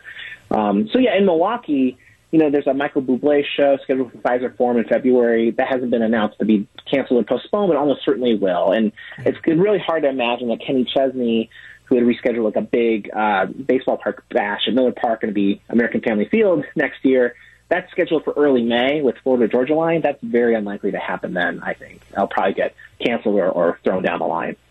Well, somebody texted in, and this was going to be my question too. First time in 53 years, Summerfest canceled last year. Looking ahead, and uh, again, we're just the texter just wanted your opinion. What do you think? Do you think Summerfest is going to happen from your sources, the people you've talked to? Is there an inkling, or is it one of those things that again, because there's so much we don't know, it's still up in the air? I think it's still up in the air. I, I think uh, right now it's officially scheduled to take place across three consecutive three-day weekends beginning June 24th. So they were going to change their model uh, it was, you know, as people know, it's been 11 days, basically right around the 4th of July. This coming year is going to be just nine days, Thursdays through Saturdays. They moved uh, eight of their amphitheater shows that were scheduled for 2020 to 2021. So eight of them have moved. One of them canceled, but eight of them moved, and there's one to still fill. Um, so that's what they're at right now. And, and I spoke to the CEO of Milwaukee World Festival that oversees Summerfest, Don Smiley. You know, in October, he had told me they're all going for June until they can't. Uh, and so, and, and, you know, there have been like some announcements for summer festivals still happening in the States and, and in Europe and stuff. So, you know, people are still proceeding like they will happen, but I think it's still very much a big question mark. I think it's going to just really depend on how the vaccinations go and um, what's going to kind of be possible, you know, in order to get people together again, even if they're together in an amphitheater together outdoors. Um, now, Smiley also told me that they do have contingency plans in place, which I, I've got to believe. I, yeah. You know, I'm sure if they can't do it in June, I wouldn't be surprised if they do what they were going to do this year. Initially, they had postponed it. They, they announced the postponement to September right. of 2020 when the June um, and July dates looked un, you know impossible.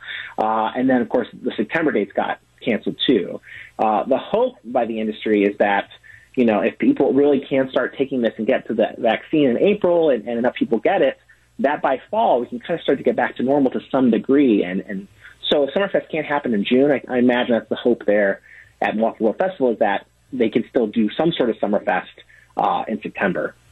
Have you, in your talks with FPC and everybody else, are, are they having trouble booking acts? Are, are uh, you know, are they being cautious about scheduling and then having to reschedule and not take? Is there any of that going on in the industry?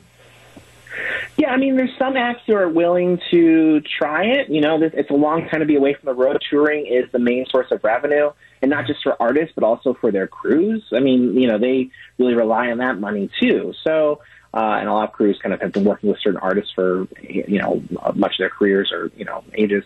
So I think a lot of artists do want to get back out there uh, just to, to make some money.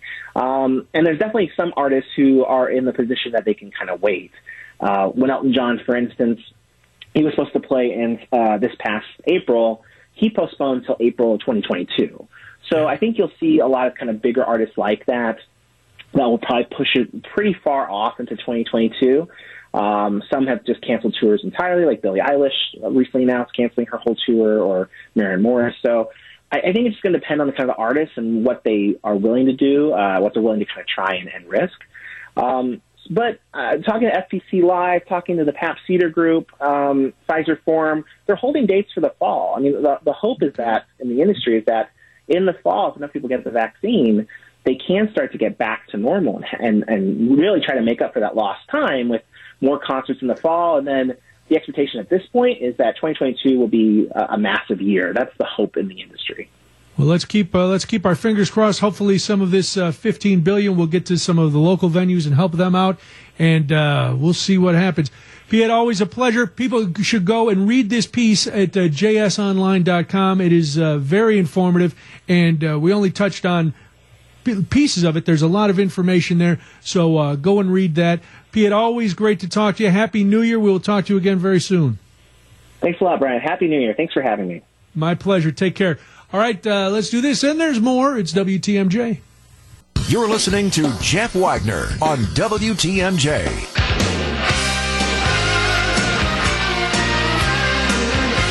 Well, I hope uh, some of that money for the independent music venues uh, gets to town. That is, uh, were you supposed to go? Are you a big music guy, Kyle? Do you go to a lot of shows? Uh, when we're able to. I know my wife and I, usually whenever we give birthday gifts or Christmas gifts or anything like that, that's always the priority, giving some sort of tickets to a concert or some an event that we can go to. Yeah, I like that. I like those experience gifts too. Have, have you done any of these virtual uh, virtual shows? Oh yeah, uh, mostly for the small bands, uh, like bands that our friends are in or stuff Yeah. like that. Small touring groups.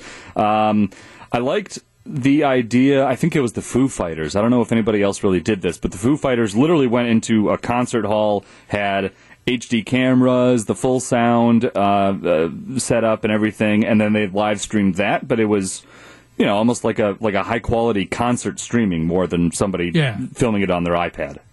And it's you know what it's it's nice to a certain extent but then it really makes you miss what we can't have so hopefully by the summer and at least by next fall we can start going to clubs again and going to uh, going to concerts and doing all that but now the thought of being in a place with you know 30,000 people gets me a little bit nervous.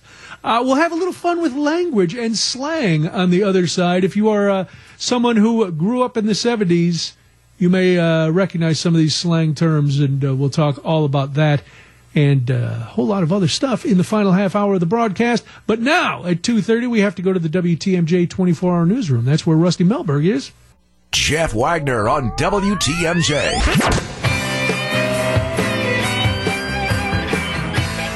It's Brian Noonan in for Jeff. I'll be with you until, uh, well, through Thursday. Let's just put it that way. I'll be here tomorrow. That's really, let's not plan that far in advance. Let's just say I'll be here tomorrow, and uh, I'm here till 3. That's it. I don't want to get too far ahead of myself. Kyle, that's probably sane uh, thinking. In this business, you never know. Am I correct?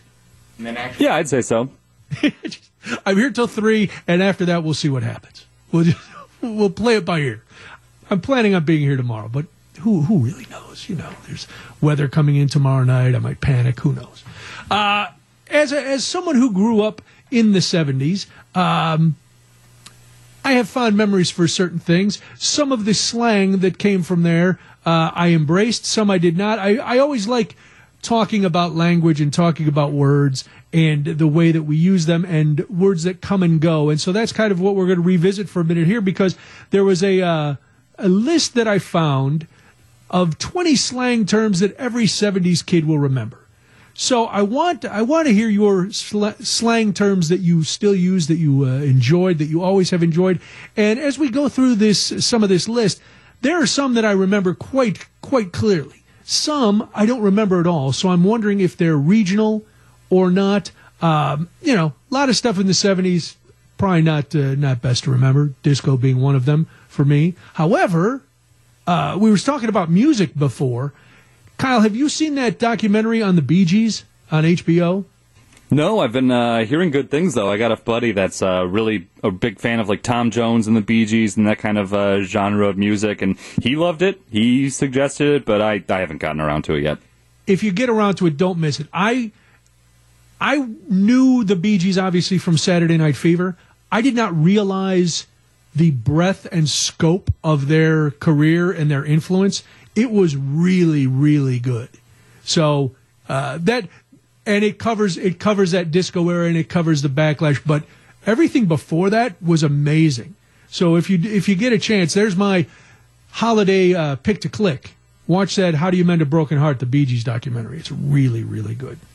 All right, so that we'll we'll forget disco. Uh, we'll forget uh, some of the wide lapels. Uh, a lot of that kind of stuff. We'll, you know, we'll keep Star Wars and some other things from the 70s. But here are some of the slang terms that were big in the 70s that you may or may not have used. Uh, I, I remember using this one, take a chill pill. You got to take a chill pill. You know, people get all uh, rev. Now we just tell people to relax, uh, calm down, slow their roll. But uh, in the 70s, you had to take a chill pill. Uh, the skinny. When you want to know the whole truth and nothing but the truth, you ask for the skinny. Uh, I kind of remember this, but that was more of a something that you'd see on a TV show. People want to know the skinny. What's the skinny? Can you give me the skinny on that? I don't remember using that one at all in my real life. And I know this is not earth-shattering uh, information, but sometimes you just gotta you gotta roll back and say, listen, can't talk about COVID and politics all the time. We got to uh, catch the conversation on the flip side. Catch you on the flip side is something I remember for a short period of time. Hearing people say, hearing friends of mine say, Uh, the other side of today is tomorrow, so catch you on the flip side means to see you again tomorrow. Um, they, it says for more out of date slang, uh, terms for, well, we're not going to get into the boogie down. All right. Unless you were, unless you were at a disco, you weren't t- telling anybody to boogie down. Psych. Now, see, psych I think came later. Psych was an 80s term. When something is presented, then taken away, a taunting word for a jovial denial. Like, oh, you want a piece of gum? Sure, here you go. Psych. Was that in, that was in the 80s. Right? That, that, that seems too long. Brick House. Now, unless you're mighty mighty and letting it all hang out, uh, it's one song that, you know, said the ladies were a brick house. But I don't remember that being on the, uh, on the street that we'd be talking about as we rolled around. Stop dipping in my Kool-Aid. Any idea any idea what that means? It means mind your own business. So what do we say now? I don't know what we say now. I just tell people to mind their own business. I don't know why it's Kool-Aid. When somebody is up in your business and they won't leave you alone, tell them to stop dipping in your Kool-Aid. Your Kool-Aid is your business and the dipper is the person who won't leave you alone. In case that was too hard. The 262 says the bee's knees. The bee's knees. That's I think that was uh, older than the 70s, don't you? That's like the 40s. You know, when you were out jitterbugging, you were the bee's knees. I still I still know that term though, and I'll still ironically throw it out every once in a while. Jeff and Fox Point, my favorite slang term term is hopper for a toilet, even though I have no idea where it came from. I have never heard that. Have you ever heard that, Kyle? Hopper for toilet? Not me. All right, I've lost my uh, I've lost my call screen just to uh, keep you updated, Kyle. So when we take a break, I'll uh, I'll get it redone, so I won't be able to see if anybody's on there. Um, let's get back to a couple of these. What a fry! This see, this is one that I never heard. I think sometimes I read these things, I find them on the on the web, and I go, eh, "This is no, this is somebody's just making this up." If someone is acting unusual or wacky, you could accuse them of being a fry which makes no sense. Oh, from the 920, why you tripping? That's now see, was that the 70s or was that the 80s? The it's always why you tripping? Why you're tripping? Oh, Matt and Kenosha coming back with a uh, coming back with a welcome back Kotter one up your nose with a rubber hose. Yes, I that one I remember again from Welcome Back Kotter. Uh, they would tell everybody up your nose with a rubber hose, and from the 414 right on. That almost goes with keep on trucking, doesn't it? Right on, keep on trucking. Uh, the man, I still call, I still use the man. You know, when you're talking about the man with his boot on your neck, the man keeping you down, the man telling you what to do. Uh, Jim is in Waterford. Hi, Jim. Hey, how's it going? It's going all right. All right, uh, slap me some skin. slap me some skin. I remember slap me some skin and slide me some skin. Slide so, me yes, out. We get, I remember one from the West Coast because I was born in California. Yeah. Did you see a, a nice girl, blonde girl, walking down the street? Hey, blondie, drop your laundry. I haven't heard I that one. that one. That's going to get you in a lot of trouble that's nowadays, Jim. We can't. We can't be. Oh man, we I can't be know, saying I know. nowadays. Not at all, Jim. Thanks for All the right, call. You guys have- Thanks, you too. All right, we'll do a couple more of these. If you want to chime in with your favorite slang terms, jump on in 855-616-1620. It's the Accunet Mortgage Talk and Text line. This is WTMJ. Welcome back to Jeff Wagner on WTMJ. Talking some 70s slang. It's Brian Noonan in for Jeff. 855-616-1620, the Accunet Mortgage Talk and Text line. Some text coming in uh, with uh, people's favorite slang. Uh, right on, coming from the four. Right on, right on has transcended time. People still say right on occasionally, but you rarely hear people say groovy. Uh, I remember in the late '70s, one of the one of the terms was boss. Everything was boss, which meant good. And then it's funny when those terms go out of style and people still hang on to them. They seem so strange, don't they? Uh, a buddy of mine people hadn't said boss for years, but he was still saying boss, and we would just look at him and go, dude, nobody says that anymore. Nobody says that anymore. I'm wondering if people say this from the 262, just scored some stash. Unless you're listening to Cheech and Chong albums, is anybody scoring some stash? I that's another one I've never heard. Never. Now this one my wife will still say from the 262 cool beans. I don't know. I never knew what the cool beans meant, but uh, she she will say that every once in a while. Not too often. Uh, back to this list. Do me a solid, which is a favor. Bogue. See, I didn't hear bogue, but every everything was bogus. Bogus was the slang term, not bogue. That's uh, you know. All right, now this is one I have never heard, and I wonder if any of you have heard it. Uh, Stella. It says slang was meant as an insult to disco dancers. Calling them Stella means you think they're arrogant and full of themselves. Uh, unless their name really is Stella, then your insult is just a friendly hello. From the 815, I remember in my high school, my high school boyfriend saying, bite me. Uh, if uh, someone said something he didn't like. Oh, yeah, bite me is, uh, bite me has been around for a long time. Can you dig it from the 262?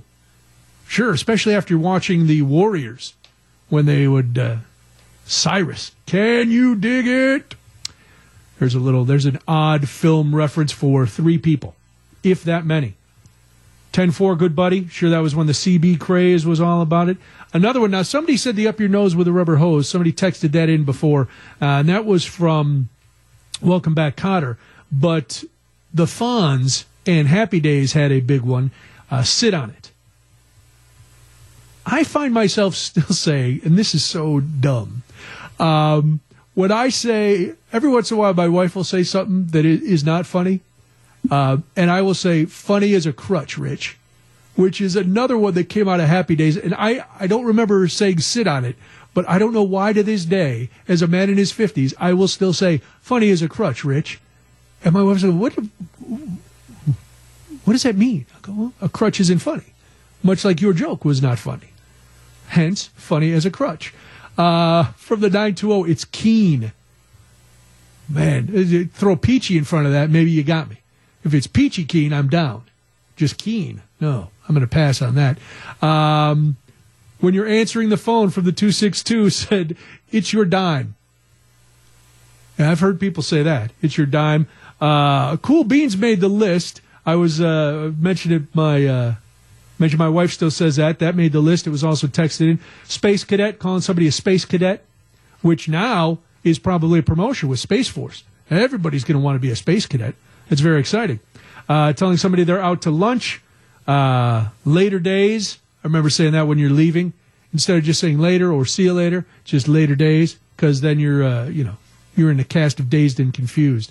Um, these are cracking me up as I see these because I, I either said them or heard people saying them. From the 262, totally radical. Um, Fink. My 30s kids didn't know that. Oh, that someone is a rat fink? Sure, okay, from the 414. Uh, 262, I'm hip. Yes, you are, 262. Um, my daughter's age 15, that slaps. Now, see, this, I know young people will not know any of these terms. I don't like if you would, I could have probably figured it out from the 920 if you said that slaps. But uh, yeah, there's a lot of. I hear my daughter, who's 24, use some slang terms, and I have absolutely no idea what she's talking about. But a lot of sometimes if you if you take your time and really deconstruct it, you can figure it out. But who has time to deconstruct that stuff? Just talk to me in terms that I can understand because uh, let's blow up the cheese, which means leave, or let's blow this pop stand. That one we used all the time. Uh, from the 30s, everyone said swell. That from the 262. Sure, that's swell. So there, uh, there you go. That's fun. Thank you for uh, thank you for your favorite slang terms. Uh, from the 262, I'm digging it. Of course you are. Of course you are. Who wouldn't be digging it? Uh, I appreciate that. You keep sending them in. We'll, we'll try to throw them in before the end of the show. Uh, here's a little feel good for you before we take this break. Uh, you know, we've been talking throughout this pandemic about people in nursing homes, how they're not only getting sick at a, an alarming rate, but also how they're suffering because a lot of times in these facilities, they can't have any visitors, they can't talk to their families, and they also can't get any physical contact. And a nursing home in Texas, one of the one of the people who works there was saying she had been talking to somebody early in the pandemic, one of the residents at the home. This is in Webster, Texas, outside of Houston. And the woman said to her, The thing I miss the most is a hug. you know, from my family or, or from my friends. So this woman got some gloves and hugged her, and then she'd been thinking about this and thinking about this. And a couple months ago, she said to some friends of hers, "We gotta, we've got to build some. We've got to figure something out." So she went to a Boy Scout troop, and you, you know what? When you need help, you go to the Boy Scouts. They're prepared. That's what you say. So 17 year old McCain Penrod decided he was going to take on this project. And for nearly a month, with the help of his dad, fellow Boy Scouts, and friends, he tried to build uh, some different things using various decide, designs. Then he came up with three wooden booths. Each booth features a plexiglass window so that the loved ones uh, can share uh, can see each other, and two large sanitized gloves for the senior residents to put their hands through and hug family members. That's right, he created a hug booth for nursing home visits. So now the, the, the video of it was great.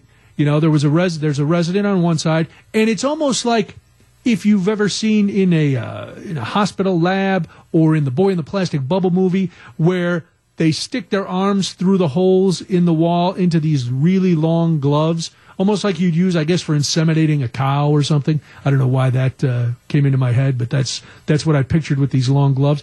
And so that way, they can hug, and they get a little physical contact. Uh, the day before Thanksgiving, he delivered the booths to the facility, and since then, according to sources, everything has completely changed for the nursing home residents. Uh, they said they were shocked to see how well the des- they had designed the booths, and uh, the woman said, "I immediately saw an enormous difference." Some residents who were normally active had become withdrawn when they stopped seeing their family members. Most of our residents have dementia, and they were just confused why their children had stopped coming to see them. Uh, they declined emotionally, but the hug booths came in, and they could finally see them and hold their hands, and now they're finally doing activities again. So that is that is terrific. That is uh, that is great. So good for it's it's nice when a teenager can do something productive, because all we hear is uh, you know how teenagers slack and now they're just uh, goofy. So this was nice that the Boy Scouts and uh, this one young man led the charge. So there you go, a little feel good. Why not? We have enough bad news. Throw in a nice good news story. Let's do this, then we'll find out what's going on on Wisconsin's afternoon news. It's WTMJ.